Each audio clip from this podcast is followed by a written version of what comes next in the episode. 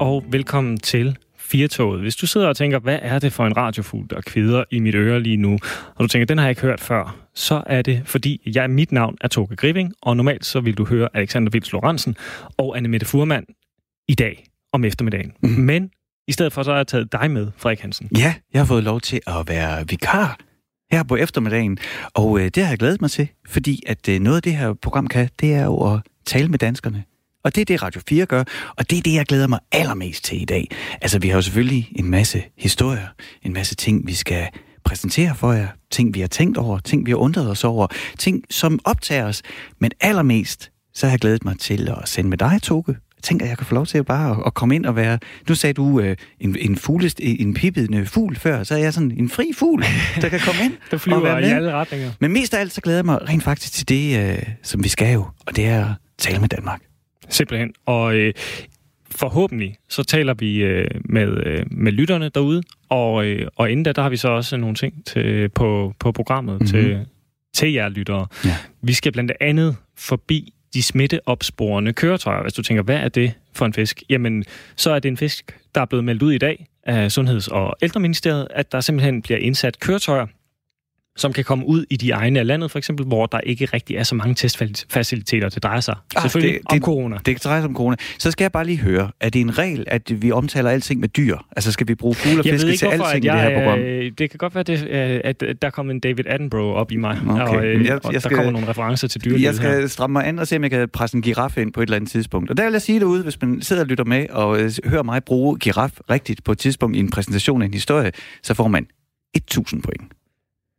Okay, hvis vi skal se giraffen, Mm, for eksempel, Ja, er det sådan noget? Ja, jeg synes, jeg synes, vi skal lade det helt bare se, om jeg kan få flettet giraf ganske naturligt ind i det her program. Nu er du i hvert fald øh, afviklet fugl og fisk. Udmærket. Og det var altså de her fisk, som er testkøretøjer, som Mm. man kan komme ud i de egne af landet, hvor der måske ikke er adgang til så meget. Og, øh, og samtidig så skal de så også komme ud til de borgere, der måske har det svært ved selv at transportere sig Ja, okay. ind, altså til folk, hvis, øh, hvis du for eksempel har et eller andet med, det kunne være med hoften, hvis der er et eller andet, med alderen, der trykker på helbredet, Yes. Så det, det, det så er kan de altså, til dig.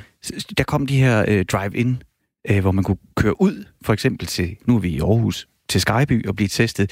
Så kunne man sådan lidt sammenligne med en McDonald's drive-in. Nu er det simpelthen øh, Volt, nærmest takeaway, Simpelthen. delivery. Ja, levering, okay. leverings, øh, Jeg levering forstår af test. det. Det glæder jeg mig til at høre om. Ja, og vi taler med en fyr øh, om, altså, fordi det er en del af en større strategi omkring smitteopsporing. Altså man vil simpelthen se, jamen, hvordan spreder smitten sig, og det her, det skulle være en måde, hvorpå så man kan komme ekstra Okay. hurtigt efter, øh, når du konstaterer smitte et sted, hvis det nu er ude i, ja, det ved jeg ikke, Skærbæk Mm-hmm. ved Vesterhavet, og der ikke lige er noget testcenter i nærheden. Okay. Så, kan- så kan de komme ud. Og så skal jeg jo bare afsløre på det samme, og det er, hvis man sidder derude øh, og er lytter og tænker, øh, hvorfor ved han ingenting, så skal jeg jo øh, med det samme sige, der er så utrolig mange ting i den her verden, øh, jeg ikke ved noget om.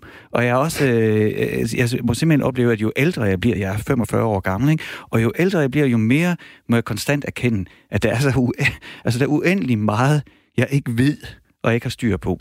Og når nogen siger smittesporing, ikke? så står jeg altid og nikker. Men jeg ved ikke helt, hvad det er. Så jeg glæder mig til at høre, øh, hvad det er, du har legnet op der, fordi at øh, øh, måske øh, rent faktisk kan jeg også blive klogere. Det er i hvert fald en klog mand, der, øh, der ved noget om smittesporing, mm. så øh, vi satser på, at øh, alle er glade, Ja. ja. når øh, interviewet engang Jeg tror, er overstået. jeg, jeg er laveste barriere. Hvis jeg er med, så, øh, så må de fleste være med. Noget, du til gengæld ved noget om, Frederik, det er den bil, du kører rundt i. Ja. Eller det troede du måske. ja, ja, altså, jeg havde sådan en fantastisk sommerferieoplevelse, fordi jeg er sådan en, øh, som altid køber øh, gamle, brugte biler. Øh, både fordi det er det, jeg har råd til, men også fordi jeg er sådan, wow, okay, flere hundrede tusind kroner til en bil. Jeg, kan, jeg har ikke rigtig sådan kunne finde motivationen der. Øh, og så havde jeg sådan en fantastisk sommerferieoplevelse, hvor vi lejede en bil. Det var faktisk en bus. Og så kørte vi øh, til Toskana. Det var to familier, så der var fem børn inde i bilen. Ikke? Og den, her, den var helt ny, den her bus, og den havde automatgear, og så havde den det, der hedder Adaptive Cruise Control. Og jeg ved ikke noget om biler, men jeg lærte at sige Adaptive Cruise Control, fordi den kan næsten køre selv. Så man plukker bare ind, jeg skal køre 120, og det skal jeg igennem øh, autobahn, ned gennem Tyskland, men så kunne den selv sætte hastigheden ned og op, alt efter hvad der skete omkring den. For den har små sensorer og radar og alt sådan noget, sidder der sikkert folk, der udlytter dem, det ved vi alt om, men det vidste jeg ikke noget om. Lige pludselig sidder jeg i den her bil, som kan bremse af sig selv, som kan gøre alle mulige ting af sig selv, og jeg tænkte bare, sådan her, sådan her skal det være at køre bil så kan jeg sidde med to fingre på rattet og kigge ned i telefonen, og så ordner bilen. Øh, ah, okay, det er selvfølgelig godt klar over, det er ikke der, vi er, men det er jo de der forhåbninger, jeg fik. Og for første gang i mit liv, så er jeg sådan, okay, jeg kan se mig selv købe en ny bil.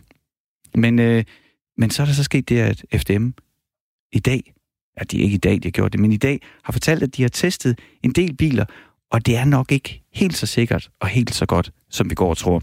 Så det kan man høre senere i dag omkring sådan halv fire tiden der bliver vi øh, forhåbentlig klogere på, øh, hvad det lige er, det er med alle de her assistenter og sikkerhedsassistenter, der er i, i bilerne. Kan vi egentlig regne med dem? Jeg kan afsløre, det kan man ikke. Nej, man skal lige vente med at, at lægge sit, øh, sit liv i, i robotternes hænder, hvis, øh, hvis vi skal tage den helt store Terminator-brille på. Her. Ja, det, det, det er stadigvæk en god idé at kunne køre bil selv og kigge ud af forruden. Vi skal også lige runde værtshusene, Frederik, fordi på mandag, mm. der er det Altså, at en række værtshus i Danmark kan slå dørene op efter at have ventet i, hvad er det, snart 8 uger. Kan det mm. passe, det er så lang tid? Ja, det, jeg, det, det er hele... Altså, jeg er på Næsten coronatid. ni uger må det være, de har ventet ja. der, når, øh, når vi kommer til den 18. maj. Det passer, ja. Mm. Fordi den nu er 11. marts, der bliver lukket ned. En del danskere har jo så nok kunne hige efter, slå røven i sædet, lægge underlæben på ydersiden af fadødsglasset, mm, inden den gyldne brusende nektar strømmer mm. først hen over tungen, dernæst gennem halsen, og til sidst lander i maven, hvorfra nedtællingen til den lille eufori, virkningen medfører, begynder. Altså, mm. Sådan er der nogen, der har det. Sådan er der nogen, der har det. Øh, jeg ved ikke, hvordan det føles, men, øh, men, men sådan, er der, sådan er der sikkert nogen, der har det. Og, øh, og vi skal høre, hvorfor er det den her længsel efter at komme tilbage på værtshusene, den er så stor. Jamen mm. altså, naturligvis er der jo tale om et afbræk. Vi kommer ud, og vi... Altså, et pusterum i hverdagen. Jeg kan jo bare godt lide øl. Ja, okay. Altså, så det er jo det, jeg glæder mig til. Og det kan man selvfølgelig få derhjemme. Det er som om, at det der med at gå på værtshus, det giver noget andet. Og så har jeg lært noget fra en, jeg har en vanvittig god øh, norsk veninde, og hun har lært mig, at der er noget, der hedder utepils. Den første øh, øl, øh, når man får den første utepils, det er noget, man sådan poster med. Øh, for eksempel i Oslo, hvis når man kan komme udenfor, sidde i solen og bestille øh, en øl og sidde udenfor og drikke den, at det er noget. Og det kan jeg faktisk rigtig godt sympatisere med. Altså simpelthen det der med, ikke være på arbejde, ikke være derhjemme, men bare sidde ude på et værtshus og få den der øl. Der er dog en lille bitte have ved det her øh, værtshusåbning. Øh, det er værtshusene selv, der ikke helt ved, hvad, hvordan de egentlig skal gøre det. Altså, ah. hvad retningslinjerne bliver, ja, okay. og så videre. Øh, så sent som for en lille halvanden time tid mm-hmm. siden, tror jeg, det var, at Berlingske bragte en, en artikel om, hvor øh, blandt andet Horesta, det er så også restauranter, der, der er i, øh, i vildred omkring, okay. hvordan man skal opfylde de her retningslinjer, fordi de har ikke fået retningslinjerne endnu. Nej. Man ved bare, der bliver nogle retningslinjer for, hvordan åbningen skal fungere, men man ved ikke, hvordan de retningslinjer ser ud. Mm. Men hvordan har du det egentlig selv, Frederik? Vil du tage på et værtshus her, nu her, efter, altså i den tidlige del af genåbningen, eller vil du være øh, lidt ja, for det er, nervøs? Det er, nej, det vil jeg ikke være nervøs over. Det, det, det, det, øh, det er jo ikke fordi, at jeg ikke er bevidst om, hvad det er for en situation, vi er i. Jeg tror bare, at jeg som, og det skal man altid passe på med, når man siger, så mange andre, jeg tror bare, jeg har fået en mætningsgrad af at sidde derhjemme. Altså, øh, og vi øh, sender jo her fra Aarhus, fra Banegårdspladsen, og øh, det må man sikkert ikke øh, reklamere, når man er på, på en public service finansieret station. Men herovre bag ved mig, der ligger der Aarhus, tror jeg, ældste værtshus, der hedder Peter Gift. Og det er altså sådan et sted, øh, når man har sendt en hel dag, og kunne gå derned og så, og så få en øl efter to timers livesending, det er der noget, noget helt, en helt særdeles øh, stor fryd over. Jeg har selv ytret lidt øh, nervøsitet. Nå? Jeg talte med Alexander i sidste uge, mm-hmm. og jeg sagde, jeg var sgu lidt lunken ved det, faktisk. Okay. Altså, jeg var sådan, fordi, netop fordi man ikke er helt sikker på, jamen, hvordan er retningslinjerne og så mm. videre, når der ryger en, to, tre fadøl indenbords, er der begrænsninger ja, okay. for, hvor mange serveringer man må lave mm. øh, på, til, en, til en person, og, øh, og ryger, øh, hvad skal man sige, opmærksomheden og forsigtigheden øh, så et, øh, et vist stykke, når, når der er kommet et par, øh, par øller indenbords. Klart Så jeg vil nok selv være en lille smule øh, nervøs, men jeg ved ikke, hvis, øh, hvis der sidder nogle lytter derude, så kan man jo øh, ringe ind og sige, jamen altså, skal jeg mm. eller skal du på værtshus? Tør du tage på? Tør du tage ja. på værtshus? Tør du tage på værtshus? Ja. Du kan ringe ind på 72 30 44 44, eller du kan sende en sms Den sender du til 1424. Du skriver R4, og så mellemrum din besked, hvis du altså har et input, når det kommer til værtshus.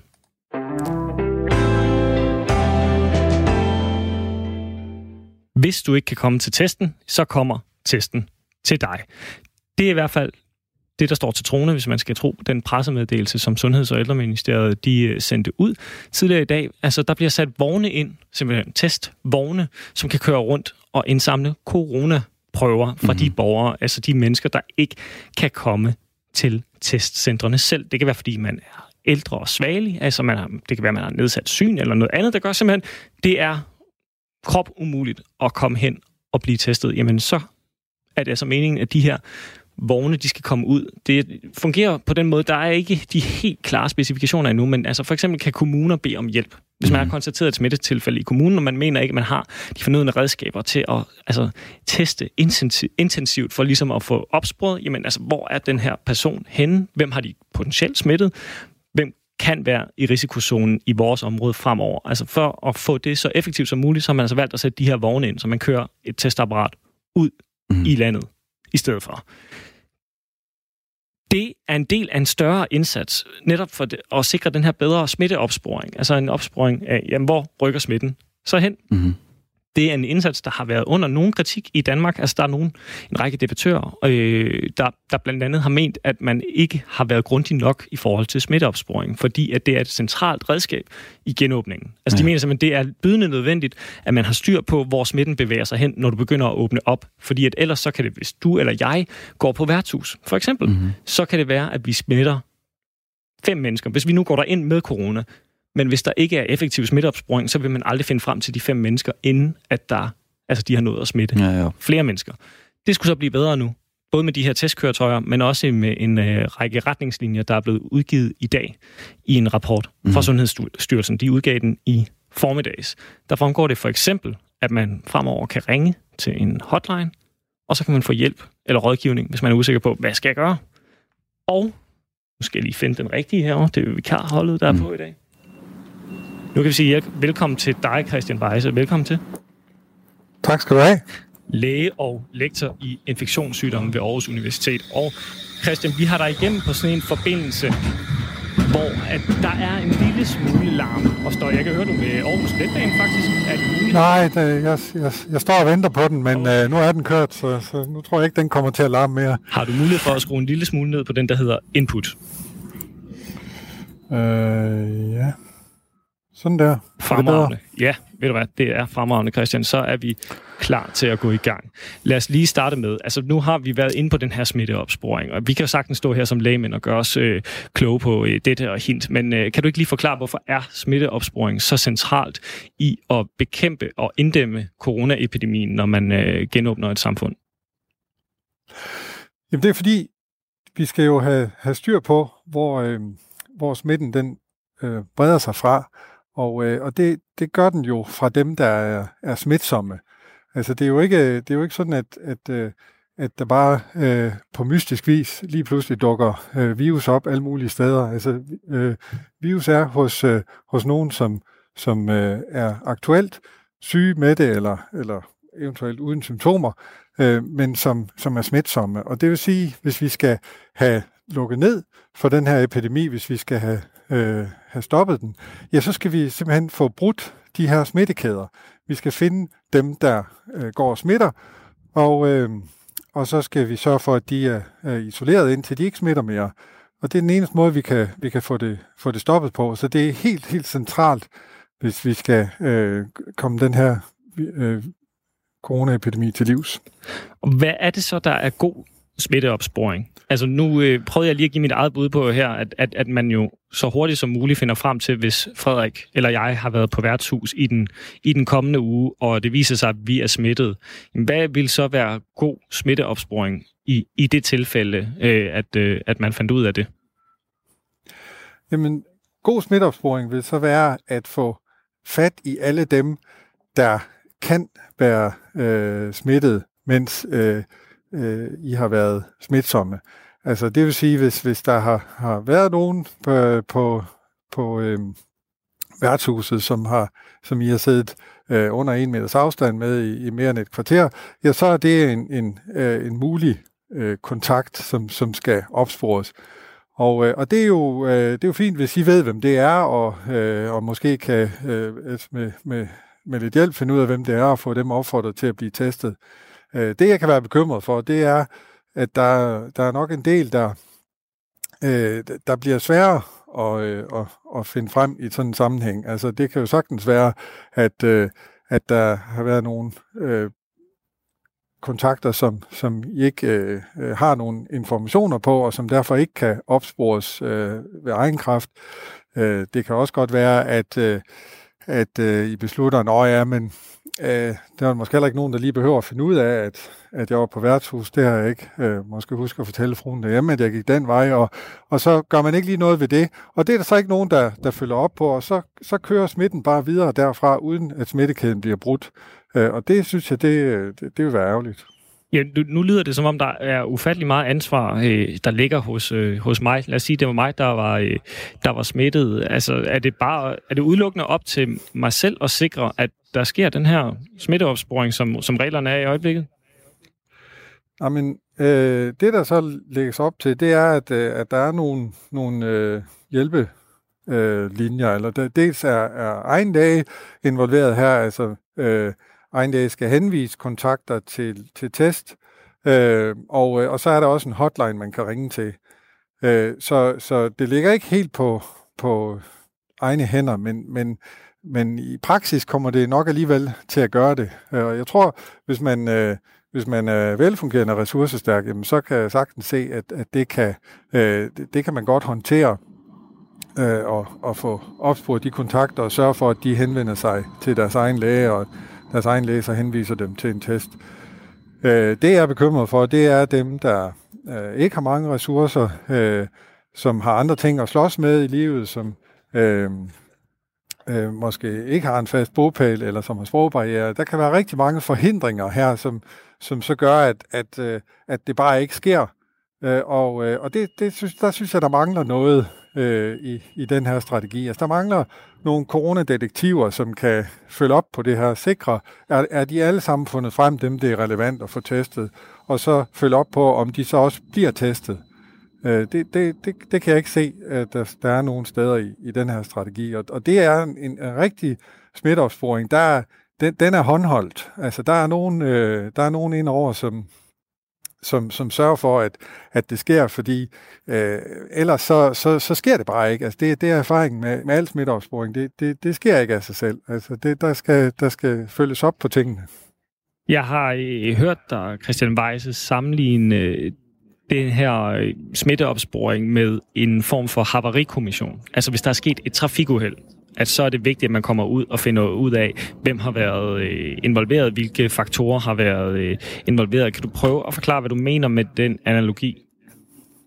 Jo, men altså, lige nu er vi jo nede på et antal, som er, som er overkommeligt, ikke? En 50-100 nye positive test hver dag. Øh, og derfor synes jeg godt, man kan, øh, man kan sammenligne det med, en, et, et, et, der, at der er sket et haveri. Her, her er en, der er smittet. Det var, det var ikke så godt. Nu skal vi have fundet ud af, øh, jamen, hvem, hvem øh, er man blevet smittet af for det første tilbage i tiden, og kan man selv have smittet videre?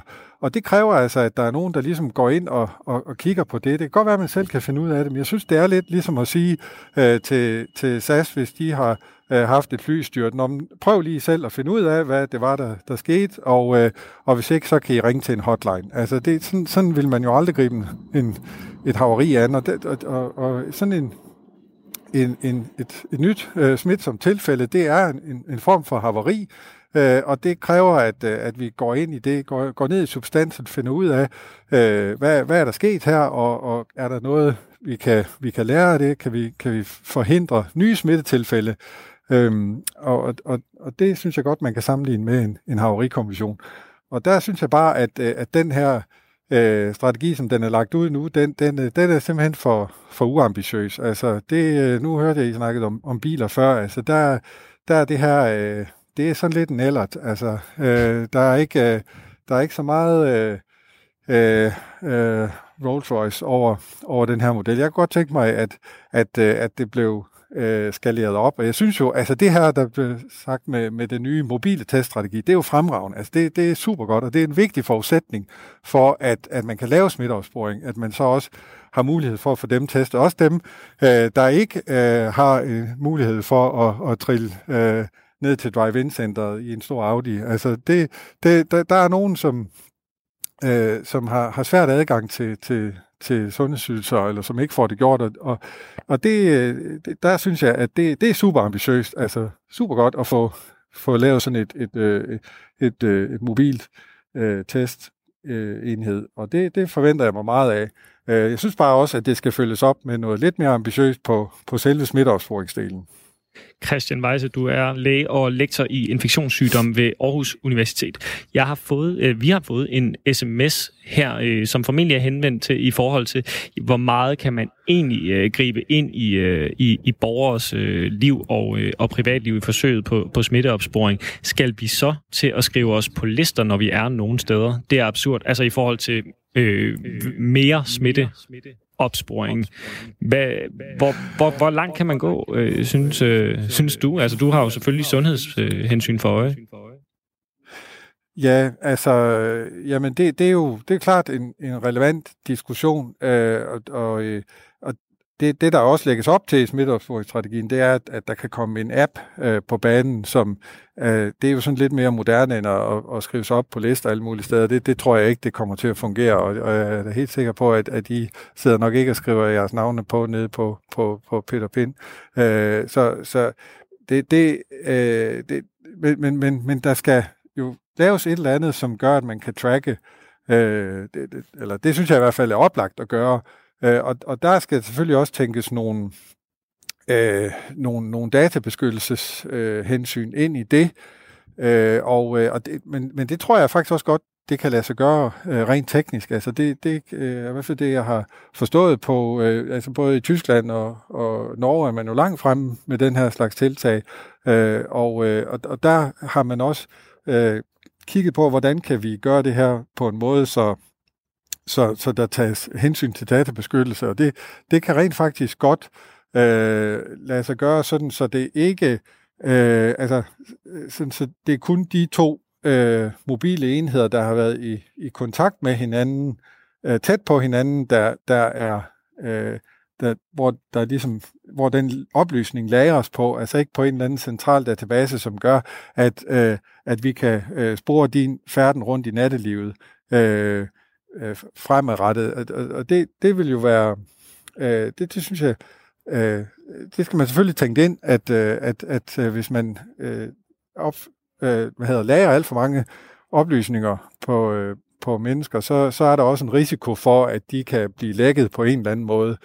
Øh, og, og det skal vi selvfølgelig undgå, men det tror jeg også, øh, det tror jeg også er muligt. Men jeg synes, der bør, øh, der bør tænkes ind at, at, at prøve at finde en, en måde, hvor, øh, hvor, hvor vi kan øh, øh, få information om, hvordan, øh, hvor, hvor, hvor, hvem har været i kontakt med hvem, fordi der kan sagtens øh, tænkes en situation, hvor, hvor der er øh, øh, mennesker, man har været i relevant tæt kontakt med, øh, som man kunne smitte, men, øh, men man ved simpelthen ikke, hvem de er, man har ingen måde på at, at opspore dem.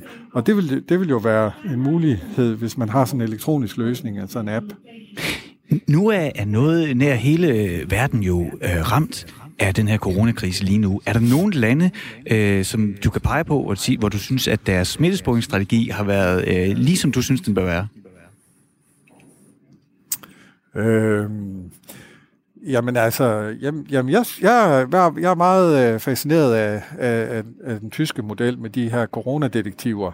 Øh, de, de er ikke øh, så langt frem endnu med med elektronisk øh, løsninger og, og app, øh, det, det er de så øh, i høj grad i, i Sydkorea, men der har de også haft et, et, øh, et, et, en problematik omkring øh, beskyttelse af, af, af personfølsomme øh, oplysninger, og det har gjort også, at, at, at mange er øh, har, har lavet forskellige krumspring for, for at undgå, at man kan, øh, man kan spore dem. Øh, og det, det, øh, derfor, altså, de, de, Sydkorea øh, synes jeg har gjort det rigtig godt på mange måder, men, men jeg tror lige omkring det her med øh, beskyttelse af personhenførbare data, der, der kunne de godt øh, have, have gjort det lidt bedre. Så jeg ved ikke, om der er et sted, der sådan øh, øh, lige øh, kan det hele og har en, en Rolls-Royce-model, men altså, øh, det, det, det kunne jo så være, være, vi skulle satse på det her i Danmark. Mm.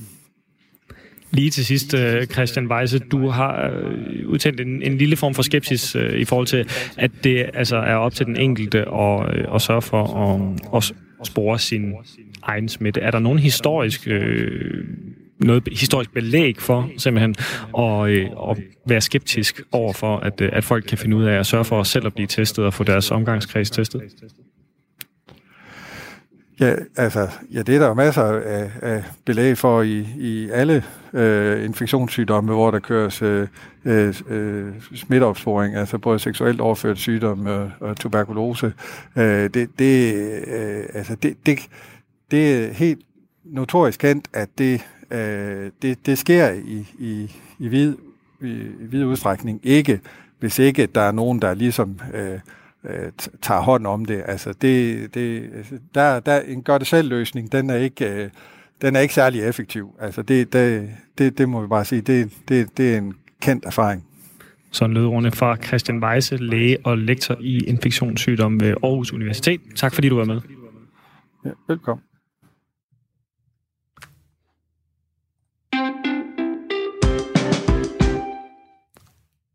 Der skulle lige trykkes på nogle knapper der, Frederik. Mm, vi er vikar. Jeg vil sige, at øh, alle de fodfejl, vi laver i dag, de er undskyldt, fordi at, øh, altså, vi er jo vikar. Øh, dengang jeg gik i skole, og der kom vikar, så var det jo egentlig sjældent, at der var reel undervisning, når man er vikar. Så blev der sat en film på. Så det kan vi også gøre, hvis det er. Det er rigtigt. Det vil være øh, en lille smule svært at finde en film på med så kort varsel her, men, men må ikke øh, YouTube har noget. Så. Altså, altså, film gør sig jo også sjældent godt på radio. Altså, man mindre det er i stream og chill, og man hører om film. Men sådan afvikle en film på radio, det har jeg rigtig dårlige erfaringer med. Ja, vi holder os fra det for nu. Lad os i stedet for øh, se, om vi ikke kan komme øh, videre med, med dagens program, Frederik. Mm-hmm. Fordi du var jo inde på i programmets intro her, at du havde en sommer i Toskana. Ja, og det min sommer i Toskana. Øh, jamen, det er rigtigt. Jeg, øh, jeg, jeg, jeg nævnte det i starten af, af programmet, at jeg er sådan en... Øh, jamen, altså, jeg er jo vokset op med en far, som altid øh, købte biler, som havde et år tilbage. Så, altså, så der kunne falde et hjul af, eller der kunne ske sådan nogle ting. Det var altid sådan nogle rustbunker, øh, der var lige på kanten af, af ja, de nok skulle aflives, hvis man gør det med biler. Og den, øh, den øh, tradition har jeg ligesom øh, ført videre. Øh, min første bil var en øh, Toyota Corolla, som var sølvfarvet ovenpå og rustfarvet hele vejen i bunden. Øh, så jeg har haft masser af gamle biler, som ikke rigtig virker, men, men som ligesom kunne bringe mig fra A til B og på arbejde. Og så lige pludselig så i sommer, ikke? så havde jeg øh, simpelthen min sommer i Toskana. Vi var to familier, der lejede en øh, ni-personers bus, og den var helt ny, og med automatgear, og jeg tror også, jeg sagde det i starten, adaptive cruise control. Og det betyder simpelthen, at den der bil, den selv kan sætte farten. Den kigger, hvad er det, hvem kører? Er der nogen, der træder ud foran? Er der, øh, er der fri plads til, at jeg bare kan give den gas? Eller hvad? Den kunne simpelthen næsten køre sig selv. Altså, jeg skulle selvfølgelig styre. Men noget, jeg også oplevede, det var, at øh, når vi lå, øh, og vi kørte jo så her fra Danmark til, øh, til Toskana, det var, når vi lå der på autobahnen, ligesom alle de andre, som jo gør det, der kommer stav. Hvis man har øh, bevæget sig øh, på autobahnen, så ved man, hvad det er. Det er, når der er kø. Øh, og det kunne den simpelthen også læse fremad og så bremsede den selv. Eller, jeg kan huske på et tidspunkt, og vi havde jo altså fem børn herinde i bilen, ikke? så det er også en, man sidder med et ret stort ansvar, når man sidder der bag rattet. Ikke? Lige pludselig, mens jeg kommer kørende og er egentlig ved at overhale, så er der sådan en anden en, der svinger ind foran, og jeg når ikke at reagere, men det gør bilen. Den bremser, så alle bare flyver, for alle havde jo sæder, hvad hedder, seler på, så der er jo ikke nogen, der sker noget. Men altså, den bilen huggede selv bremserne i. Og der så vi jo så, at der var en, der svingede ind foran, og der havde jeg jo bare sådan en helt konkret oplevelse af, wow, det, øh, det kunne have været en træls start på ferien. Og den her bil, den redder dig selv. Og den kørte vi rundt i i, i 14 dage, og, øh, og det gjorde det ved mig, at jeg tænkte, wow, næste gang jeg skal have bil, så kan det godt være, at jeg skal i banken og have hjælp til at købe bil, i stedet for at købe en til 10.000 kroner, fordi det der, det gad jeg egentlig godt have. Det gad jeg godt at have hele tiden, når jeg har to børn, øh, når de sidder på bagsædet. Så det, det gav mig da følelsen af sikkerhed. Jeg havde helt klart fornemmelsen af, at den her bil, den kører et eller andet sted, den er en dygtigere bilist, end jeg er. Den er i hvert fald hurtigere til at reagere og mere opmærksom. Men så gik jeg jo på internettet i morges. Hvad så du der, Frederik? Ja, så så, så at det, er, det er måske en illusion, og vi er der måske ikke helt endnu, fordi at FDM har undersøgt en øh, masse biler med, øh, med de her forskellige øh, parkeringsassistenter og adaptive cruise control, altså det her med, at den selv kan sætte farten og tilpasse sig dynamisk til trafikken, og at den har radar og kollisionsdetektor, og alle de her ting, som, man, som jeg sådan ligesom drømmer om at få. Men øh, Lone Otto, du er afdelingsleder i FDM's tekniske afdeling. Og, øh, og min drøm om, øh, om den selvkørende bil, den, den, øh, den fik lidt riser i dag, da jeg læste, læste artiklen på jeres hjemmeside. Hvad er det, I har fundet ud af? Jamen, jeg har fundet ud af rigtig mange ting, men først og fremmest, så synes jeg, at du skal føle, at du har riser i, øh, i din øh, drøm omkring øh, nye biler og teknologier. Øh, førerassistentsystemer er jo rigtig gode øh, systemer, som, øh, som vi skal lære at gøre brug af. Og de kan hjælpe os i trafikken, ganske som du beskriver, så er de jo hurtige til at reagere, end vi er. Mm. Men det, vi har fundet ud af ved den her test, som egentlig havde et helt andet øh, udgangspunkt, det er, at systemerne, de er ikke altid øh, øh, aktive, og det vil sige, at vi kan ikke stole blindt på de her systemer. Nej, okay. Og det er egentlig det, der er lidt kritisable og, og risikofuldt her, at vi som bilister egentlig sætter os ind i en bil med alt det her fantastiske udstyr, som er med til at hjælpe os. Og vi øh, kører og har så lige pludselig en falsk tryghed, fordi systemerne faktisk ikke altid er der til at hjælpe os, når vi forventer det. Og Lone, det, det, det, var, det var simpelthen det, det var lige præcis det, der skete for mig i sommer, og det var, det, det var den udvikling, jeg mærkede i mig selv, det var, at øh, jeg faktisk, øh, jeg, nu når vi står og taler om det, så kommer det tilbage til mig også, at jeg øh, den første dag, da vi kørte den, der prøvede jeg at slå de der ting fra, fordi jeg synes, det var ubehageligt, at den lige pludselig bremsede selv, eller øh, øh, altså navigerede selv. Den ligesom, jeg følte, at styringen blev taget fra mig, og jeg havde på det tidspunkt større tiltro til mig selv øh, som bilist end bilen selv. Men i løbet af 14 dage, så øh, vendede jeg mig jo til, at øh, alle de her assistancer var i bilen. Og jeg tror også godt, jeg kan indrømme, at jeg nok blev en lille smule mindre opmærksom. Og jeg oplevede også, øh, Lone, at jeg kunne jo køre mange flere timer uden pauser. Ja, præcis. Øh, og det er jo egentlig det, som, øh, som leder lidt hen på det, som egentlig er en del af den læring, vi skal tage med af den her test, vi har gjort os. Det er, at øh, vi snakker ikke om selvkørende teknologi endnu. Vi vil alle sammen meget gerne have det, og mm. mange tror rent faktisk, at de her assistentsystemer, de er så tæt på at være selvkørende, at øh, vi egentlig kan overlade øh, det at køre bil trygt til de her systemer. Men faktum er, at det kan vi desværre ikke endnu. Og øh, vi skal lære at køre de her systemer. Vi skal lære at bruge dem, for de er vigtige for os. De er med til at sikre øh, trafiksikkerheden og sikre, at, øh, at der bliver færre og færre uheld derude på vejene. Men vi kan bare ikke stole blindt på dem. Så et, det er, at vi skal lære at bruge dem. Vi skal blive øh, fortrolige med dem. Som du selv siger, hvis man ikke har lært at bruge de her systemer, så er det faktisk ubehageligt ja. at sætte sig ind, og så lige pludselig en bil gør noget, som du ikke ved helt nøjagtigt, hvad er. Jamen, så slår vi simpelthen systemerne fra, fordi så bliver vi utrygge, og så går vi tilbage i det gamle kendte mønster. Jeg er vant til at køre min bil sådan her, og det fortsætter med. Men så har vi ikke nogen gavn af netop de her assistentsystemer. Mm. Lone, jeg, øh, da jeg læste den her artikel, så noget, øh, jeg blev rigtig nysgerrig på og har glædet mig til at tale med dig om i dag, det er også, hvordan fandt I ud af det? Altså, som jeg har læst, så har I testet 14 forskellige biler, men vil du ikke prøve at tage os med ind i uh, øh, FDM's laboratorie? Hvordan, uh, hvordan finder man ud af, at man lige pludselig ikke kan regne med de her systemer? Jo, jeg skal forsøge at gøre det, uden at blive uh, for langtrukken og for nørdet. Men Ej, jeg, jeg kan jo godt lide nørderi. ja, så skal vi bruge lang tid. øhm, vi gjorde reelt det, at, øh, at vi satte os for at ville, ville undersøge, hvad er det, der sker, hvis nu for eksempel, at øh, der sker noget med radaren og kameraer, det vil sige øh, de systemer, der er med til at læse fremadrettet. Mm-hmm. Hvis der sker et stenslag, hvis der sker en revne, hvis det bliver dækket til. Vi snakker altså ikke systemer, som er øh, frakoblet, altså vil sige, elektriske og komponentfejl. Det er ikke det, vi vil, men vi vil egentlig vide, hvad sker der, mm. og hvor følsom er det, når der sker nogle ting inden for de her områder. Og øh, vi sikrede os alle, øh, bilerne var i orden, det vil sige, at vi havde tester på. Vi sikrede os, at der ikke var nogen øh, både kendte og ukendte fejl på dem. Og vi sikrede også, at de var kalibreret, og det vil sige, at øh, både kamera og radar øh, var indstillet korrekt. Mm-hmm. Det var udgangspunktet. Så tog vi og skar nogle bilruder i stykker med noget specielt værk, så vi fungerede faktisk en forrude, som både kamera og, og nogle af dem har jo så to kameraer på, skulle læse igennem. Okay. Så kørte vi første test for at sikre os, at de kunne læse, uden at der var nogle, nogle fejl eller der var noget usikkerhed. Og så begyndte vi simpelthen først at lave stenslagstest, og vi simulerede, at øh, der kunne være noget blad, der kunne være dækket til foran kameraet, eller fugleekskrementer og det lignende. Ja. Og det samme gjorde vi også med revner, fordi det er uundgåeligt at køre ude på vejen i dag, uden at vi ser både stenslag, revner, og vi også er til. Vi kan også have sne øh, på forruden, noget af forruden i, i en tid af året. Så de her ting testede vi simpelthen af på bilerne. Og øh, det viser jo, at systemerne faktisk er rimelig øh, gode og solide. Okay. Men det, der var skræmmende i alt det her, det var jo, at øh, når systemerne var inaktive, det vil sige, at øh, de ikke var i stand til at bremse ned eller hjælpe os. Det kunne være med de forskellige øh, vognbaneassistenter osv., så, så fik vi det ikke at vide. Nogle biler helt op til par 20 kilometer kunne køre i den i tildækket stand.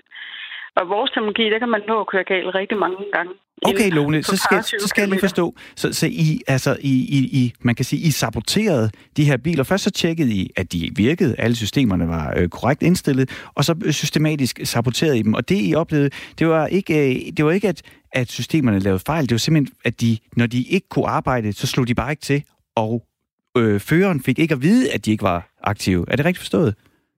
Det er, det er både ja, rigtig forstået, men også at selvfølgelig var der også nogle af systemerne, der, der ikke kunne læse, og så kom der også en, en meddelelse om det her i. Men stort set alle sammen under den her test, der kører bilen videre, og du som fører er, sidder med en, en falsk øh, tryghed, Mm. fordi du tror, at dit system er aktivt, og de hjælper dig. Men systemerne kunne bare ikke læse. Og hvis man så går i gang med at læse bilernes instruktionsbog, og det var jo for os nærmest at at åbne Pandoras boks, fordi et hav af, af fraskrivninger om, hvornår systemerne ikke virker. Det kunne være vind og vejr, og det kunne være, jamen, you name it. Okay, altså sådan, sådan en slags øh, disclaimer, kan man sige, at øh, nu har du Ja. fået den her bil, den kan det og det, du skal bare lige være opmærksom på, det kan den ikke under de og de forhold. Og det er jo nok, kunne jeg Præcis. forestille mig, nu har jeg aldrig prøvet at købe en, en bil for ny, men jeg i hvert fald ofte, at hvis jeg henter en app eller noget, så er det jo tit, jeg skal svare, at jeg er enig i noget, som jeg jo rent faktisk ikke læser. Lige præcis. Og det er jo egentlig også det, vi erfarer i det her, det er, at man kommer ud, man øh, er i gang med at købe sig sin øh, nye drømmebil, øh, er det jo ofte. Og man er faktisk rigtig øh, glad for de her forskellige øh, assistentsystemer, man oftest kan tilkøbe også som, som tilbehør. Mm. Og sælger står og fortæller dig eksempelvis en øh, nødbremse, det skal de jo have i dag, at det er en af samme kop te, det er det bare ikke. Og man får heller ikke en, en viden og en læring om, hvordan virker den her nødbremse. Mm. Der er jo stor forskel på, om bilen kan bremse ned til 8 km i timen, eller om den kan bremse ned til 30-35 km i timen, eller om den kan bremse ned til 100 km i timen. Ja. Der er jo stor forskel, men sådan som vi opfatter det, når vi går ud og køber en bil, så er en nødbremse, det er jo en nødbremse, der dækker hele tiden. Ja. Og det gør de ikke. Okay. De er ikke aktive hele tiden, og de er heller ikke aktive under alle konditioner, og de er heller ikke aktive inden for alle kilometer, altså Mm. hastighed. Og det er bare en lille ting af det her. Og det vil sige, at der er alt for mange begreber, der er alt for mange forskellige funktioner øh, og virkemåder. Og det synes vi er problematisk, fordi der er ikke en rød tråd i det, og det er meget svært som forbruger at gennemskue, hvad er det, jeg har i min bil, hvad kan den, hvad, er- hvad er limits på de her forskellige ting. Mm. Og så er der jo igen navnene, de bliver jo kaldt alt muligt. Jeg, jeg har jo lært at sige adaptive cruise control, men det er nok også det eneste begreb, jeg kan sige om en bil. Men Lola, noget jeg, noget jeg godt vil, øh, vil vide, det er jo, at I i FDM, I repræsenterer jo på en måde alle os, øh, der ligger og kører biler hver dag. Øhm, hvad, hvad kan I gøre? Altså, hvad gør I nu? Jamen, vi gør jo rigtig meget. Øh, vi arbejder jo rigtig meget også politisk, hvor vi øh, forsøger at, presse nogle ting igennem. Og i den her øh, isolerede sag, når vi snakker ADAS sikkerhed, som er så, så vigtig for os som forbrugerorganisation, det er jo at beskytte os alle sammen. Mm. Jamen, det er at prøve at presse på, øh, specielt øh, på internationale områder, i forhold til at få nogle standardiseringer, men også at stille nogle krav til bilfabrikanterne om, hvad skal minimum være? Øh, hvad skal udstyret som minimum kunne? Og, øh, og hvordan øh, kalder vi det fremadrettet? og hvilke krav derudover skal der til. Så det presser vi rigtig, rigtig meget på, for at ligesom få en form for en standardisering, for det findes faktisk ikke i dag. Mm. Øhm, her til sidst, Lukas, jeg kunne godt tænke mig at høre, at den bil, du selv kører i, har du nogle af alle de her ting? Altså, kan, kan din bil øh, til en vis grad styre selv eller bremse selv? Hallo? Ja. Så, ja. Så var hun tilbage. Er, er du der, Lone? Ja, du kan tro, jeg Nej, du, du vil falde lige ud. Vi havde simpelthen lige død luft. Her, der var nok en spur på senderen, tror jeg. Det, det, som jeg vil, øh, det, som jeg rigtig gerne vil høre dig her til sidst, det er, hvad kører du selv i? Har du sådan en bil med, med, øh, med, med robotassistance?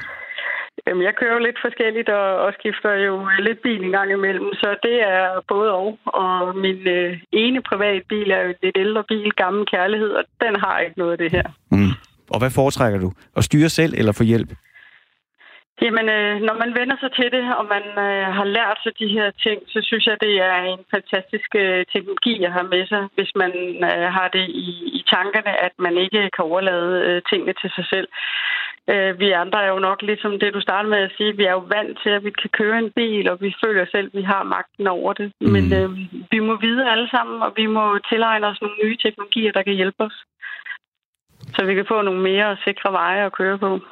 Luno Otto, afdelingsleder ved FDM. Tusind tak, fordi du er med her i Firtoget, og, øh, og måske øh, øh, gav mig en lille bit smule troen tilbage igen på, på, øh, på at have en mere automatisk bil. Jeg skal nok bare øh, stadigvæk være opmærksom. Ja, men du skal ud og køre i nogle af de nye biler. Det er jo dejligt at få ny bil. Du skal bare ud og vente til det, og så skal du måske bare lære at køre bil igen med lidt hårde ord. Ja. Men det er egentlig det, det handler om. Godt, men så vil jeg i hvert fald her sige til Per Toft, som er min øh, bankrådgiver ude i Jutlander Bank, at øh, vi ses i næste uge, så vi kan snakke køb af en ny bil. Tusind tak, fordi du lavede med, rundt. Ja, ja. Vi er vikar. Så får man spillet en, en, en Ja, ja, jingle der ind over, en mens jingle man mere. siger tak. Sådan Der er var en det. jingle mere. Men det er også fordi, at jeg kan jo se i vores manus, hvis vi skal til at, tale, vi skal til at tale om værtshuset, så bliver jeg så ivrig. Det var fordi, du godt kunne lide smagen af øl. Mm, Ikke? jeg, jeg, jeg tænkte på det. Solskin, øl. Fordi på mandag er det altså, vi endelig, eller hvis man er til det, kan komme på gaden og nyde en kold øl og en lille skarp igen, fordi at det er der, at landets værtshuse igen må slå dørene op. Vi er nogle stykker, der har glædet os lidt. Jeg har glædet mig. Der er nogen, der er mere nervøse end andre. Mm-hmm. Det har vi Mhm. fået slået fast. Ja. Hvad er det egentlig, værtshusene kan, Mm. hvis man skal prøve at anskue det på en, øh, en lidt anden måde? Og hvad har de egentlig betydet for vores byer og vores måde at være sammen på? Det kan vi tale og spørge med og dig om. Mikkel Telle. Velkommen til. Du er lektor ved Institut for Kultur og Samfund ved Aarhus Universitet og leder af Dansk Center for Byhistorie. Hej. Mikkel. Hvorfor er det, du tror, at der er så mange gæster, der har glædet sig til at komme tilbage på, øh, på værtshusene? Jamen altså, I har jo selv øh, siddet her og, og sagt det med varme i stemmen, ikke? Øhm, altså, værtshusene er jo ud over vores arbejdspladser og vores hjem, øhm, sammen med selvfølgelig øh, andre øh, steder som caféer og så videre, er det jo øh, Øh, nogle af de steder, hvor vi øh, tilbringer rigtig meget tid, og hvor vi øh, har en, øh, en, en rigtig tæt tilknytning til øh, både stederne, men også de mennesker, der kommer der. Så, øh, så det, er, det er både et tilflugtssted og et, øh, et, øh, et fristed, kan man sige. Øh, og et sted, hvor at øh, man, man øh, hvad skal man sige, øh, følger med i sit, øh, sit kvarters øh, gørn og laden og sit kvarters øh, historie. Så jeg kan godt forstå, at rigtig mange glæder sig til at komme tilbage på værtshusen. Det er også en lidt forhærlig version. Er det ikke, det der, altså, er det ikke for nogen også mennesker bare et vandhul? Altså, hvor man lige kan komme ned og så lige øh, spytte i et par grønne øh, flasker, og så øh, inden man øh, vender hjem af? Jo, det er klart, at øh, der er jo mange forskellige værtshushistorier. Øhm, altså værtshusene, kan man sige, fik en, en, havde en stor tid, da, da sådan store industribyer som Aarhus og København og øh, Aalborg og så videre, øh, lige omkring 1900 øh, sådan eksploderede, og der kom en rigtig stor klasse af store grupper af sådan lønarbejdere, som ikke havde særlig meget plads derhjemme, og derfor så blev værtshusene ligesom den udvidede, kan man sige, dagligstue, og specielt øh, mændene øhm, øh, øh, brugt ligesom som sted, som, som, et, øh, som et, et andet sted at være sammen, og øh, må nogle gange blive hentet hjem af, af deres koner, og vi, vi kan se, hvordan øh, i, i, øh, i historien, at, øh, at det havde en kæmpe betydning, men også andre. Altså, jeg har lige læst øh, Herværk, hvor at, øh, at øh, Ole Jastrav, der er hovedpersonen, han går til grunde på Bar des Artistes, som øh, ligger altså en lidt fiktiv café øh, i nærheden af, af, af politikens hus. Øhm, så der er utrolig mange øh, skæbner, der, der er knyttet til det, og, øh, og det er selvfølgelig både gode og, og dårlige historier, men der, der er ikke særlig mange af de historier om værtshuset, som vi kender, hvor værtshuset øh, er ligegyldigt.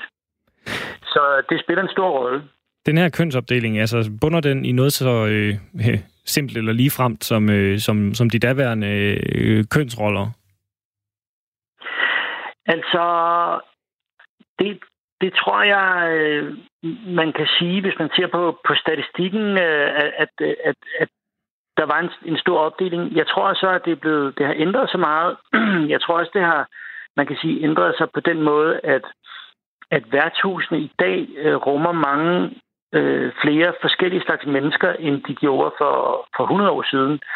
Øh, samtidig med, at der er blevet lidt færre af dem, øh, kan man sige, ironisk nok, så er der mange flere forskellige typer, som, som frekventerer værtshus. Og det kan man se over sådan, det meste af Europa, altså de, de store byer i Europa, som også er blevet det, vi kalder for øh, gentrificeret, altså at der er kommet en, øhm, en del flere penge ind i byerne. Øhm, så det gør, at både øh, øh, du ved, øh, turister, journalister, øh, men også øhm, øh, direktører og, øh, og hvad hedder det, sådan almindelige funktionærer øh, i højere grad går på værtshus, både i weekenden, men, men også øh, sådan øh, på, på øh, almindelige aftener. Mikkel, jeg kan godt lide den her tanke om at have et lille hjem, uden for hjemmet. Øh, dengang jeg var barn, der var der kunne hjælpe med ikke meget sjovt tv at se på, men der var sådan en amerikansk sitcom, som på dansk var blevet oversat til Sam's Bar. Det er et sted, hvor alle ved, hvem du er. Og der kunne man ligesom se, der kom nogen ned, og så sagde de hej, og så, sagde, så var der ham den tykke, der kom ned, og så sagde han hej, og så sagde de altså hej Norm, og så kunne man sige, okay, han er kommet hjem. I virkeligheden, så tror jeg ofte, han talte om, at han ikke vil hjem hjem. Han vil hellere være der. Øh, og jeg har sådan en oplevelse af, øh, at jeg har et lokalt pizzeria, hvor... Ej, nu udstiller jeg mig selv. Det er ikke, fordi jeg spiser så meget pizza, men de ved, hvad jeg hedder. Og jeg synes, det er lidt rart at have sådan et hjem uden for hjemmet. Er det også det, det handler om? Jamen altså helt klart, øh, og nu, øh, jeg håber måske ikke, at du føler dig som norm i, øh, i Samus Bar, fordi, fordi norm er jo et eksempel på, på denne her øh, type af person, som måske ikke har så mange andre steder end værtshuset. Mm. Altså, øh, hvor han ligesom bliver genkendt, og hvor han øh, kan føle sig lidt hjemme. Så det er jo selvfølgelig også en del af værtshusets historie, at det har været et, øh, et fristed for folk, som ikke rigtig sådan lige passede ind. Øhm, og det, jeg tror da, at, at, at du også passer ind andre steder end på pizzeria. Men altså, øhm, men man kan sige jo, at det der, det der er altså den, den vigtige historie, og en af grundene til, det er jo rigtig godt, at, at vi genåbner vores værtshuse her øh, snart, øh, det er også, at, øh, at det stadigvæk er sådan, at hvad kan vi sige, dem, dem der øhm, måske ikke øh, har det, det mest solide øh, sociale netværk, øh, de har et sted at, at komme hen. Og sådan er det stadigvæk øh, på en del værtshuse. Øh, nu kan man sige, at værtshusene er sådan, de gammeldags værtshuse er blevet færre, og, og nogle af dem er også blevet, øh, har, har ændret sig og har ændret klientellet. Øh, så, så der, hvor at, øh, at sådan nogen som, som Norm kommer hen, øh, det er måske færre steder i dag, end det var mm. for 50-60 år siden. Ikke? Ja. Ja, og det, det, det er selvfølgelig klart, at, øh, at, at, at når værtshuset, når det får, får det sker, at altså, øh, jeg har for eksempel øh, en farmor, der stadigvæk lever 88 år, ikke? Og, og hun har lidt meget i coronatiden over, at hun ikke har kunne se mig, eller min far, eller hendes, øh, eller hun kunne se sine oldebørn, ikke? fordi hun har været isoleret. Så det, det, det er klart, det har jeg slet ikke tænkt på, før vi taler om nu, at, at dem, der er vant til at komme på værtshuset og har deres sociale sfære, nærmest familie der, det, det må jo have været, det må have været hårdt for dem her i coronaen det, har, det har været endnu hårdere for dem, end det har været for, for sådan nogen som, øh, som os, tror jeg. Øhm, men, øh, men vi, vil, vi er vel alle sammen glade for at kunne vende tilbage til værtshuset, og man kan sige, at altså, så, sådan en som, øh, som Norm eller, øh, eller andre, som, som værdsætter værtshuset, er også tit nogen, som, øh, som er meget glade for øh, deres lokale øh, kvarter, eller øh, eller deres lille landsby. Altså man kan sige, byer af alle, af alle størrelser har som regel et værtshus. Mm. Men i de store byer, der er det, der er det tit øh, kvarteret, altså kvarteret omkring Mejlgade, kvarteret omkring Jægergårdsgade. Øh, det, der kommer jo mange turister, der kommer også mange udefra, men der er også dem, der har deres lokale komme og gåen på, øhm, øh, på rigsrets, eller hvad, hvad det kunne være for nogle øh, værtshuse, og som er, er vant til, at det her må du altså ryge en cigaret, eller her må du godt øh, faktisk drikke sig fuld, så du ikke rigtig lige kan stå på benene. Du må også godt øh, lægge lidt an på, på en, du ser i baren. Og den slags, øh, som, som normalt kan være lidt illeset andre steder i, i vores regulerede offentlige rum, øh, Øhm, det, det er jo stadig noget, som der foregår på, på værtshusene, og jo lidt i højere grad på værtshusene end på andre sådan udskænkningssteder, hvor der er sådan lidt, lidt mere civiliserede regler. Så, øh, så derfor skal vi også øh, være opmærksom på, på dem på den måde som et, som et slags øh, et socialt øh, åndehul, hvor, hvor, øh, hvor der sådan er lidt flere muligheder for at øh, øh, hvad skal vi sige, øh, rode lidt rundt i det sociale. Mikkel Telle, du var inde på, at, at der er nogle af de her værtshuse, der, øh, der er forsvundet i, øh, i tidens løb. Øh, betyder værtshuset det samme i dag, som, som det tidligere har gjort? Altså, jeg tror at både ja og nej, kan du sige. Altså, man kan sige, at der, der er nogle af de her gamle, øh, ikoniske værtshuse, som på en måde er ligesom blevet til og blevet, blevet, øh, blevet til en form for museer over sig selv. Og de, øh, kan du sige, betyder det samme, og måske har de også på nogle måder samme typer af gæster, som de havde, da de blev grundlagt. Altså, øh, journalister kommer tit på journalistværtshuse, forfatter kommer på forfatterværtshuse, skuespillere kommer på, på nogle bestemte øh, værtshuse, som også hænger sammen med både kvarteret, men også den branche, som er knyttet til, til der, hvor de ligger. Øhm, så, så der er nogen, der har de her funktioner, og, og faktisk øh, interessant nok beholder dem i virkelig lang tid. Øh, på, på Frederiksberg i København øh, øh, er der de her skuespilværtshuse, som, som ligesom stadigvæk øh, har den funktion. Øh, men vi må også øh, ligesom erkende, at der er mange værtshuse, som har skiftet funktion, hvis ikke de er helt forsvundet. Øh, men der er ligesom også kommet sådan en tradition for, kan man sige, at det brune værtshus er kommet på, på mode igen og blevet øh, det sted, hvor at øh, også unge øh, folk med, med, med blød hat og øh, øh, en, en, en øh, særlig musiksmag, øh, hipster og så videre, begynder at, at, at slå sig ned. Øhm, så man kan sige, at der er også nogle værtshus, som er, som er blevet genoplevet, men, men øh, under nogle andre former. Mikkel Telle, vi skal desværre vige pladsen for øh, nogle nyheder inden længe. Det, du kunne ellers tale timevis, og vi kunne tale timevis om, øh, om værtshusene, men, øh, men forløbig så er der jo ikke så meget andet at gøre, end at, end at komme ud og opleve dem øh, selv, når det bliver muligt igen. Tak skal du have, øh, Mikkel Telle, lektor ved Institut for Kultur og Samfund ved Aarhus Universitet og leder af Dansk Center for Byhistorie, fordi du var med. Selv tak, og glæder os til på mandag. Ved du hvad, Frederik? Der er mm. ikke så længe til, som der har været, inden at vi skal vige pladsen for de her famøse nyheder. Mm. Vi plejer jo at spille et stykke musik her ja. til sidst. Vi kan mm. lige nå et minut af den, hvis, øh, hvis vi skal være øh, flinke ved, øh, hvad der ved den danske musiker Kops, og mm, give okay. ham lidt sen tid, inden, øh, inden nyhederne kommer til. Jamen, når vi nu har lovet ham det, så bliver vi næsten nødt til det. I met my darkest hour, it smiled. I have a hard time choosing fights. My loved ones tell me I'll be fine. Still, I'm so afraid to die alone.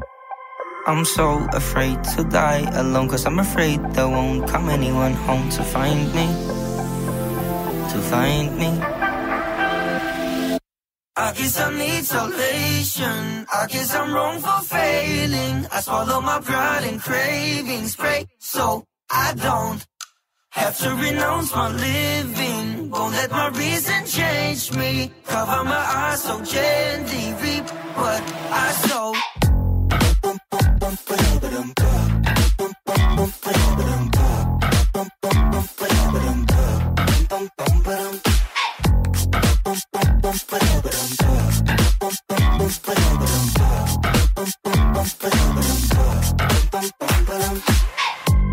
Cry, it feels like a waste of time. I think it feels like a waste of mine.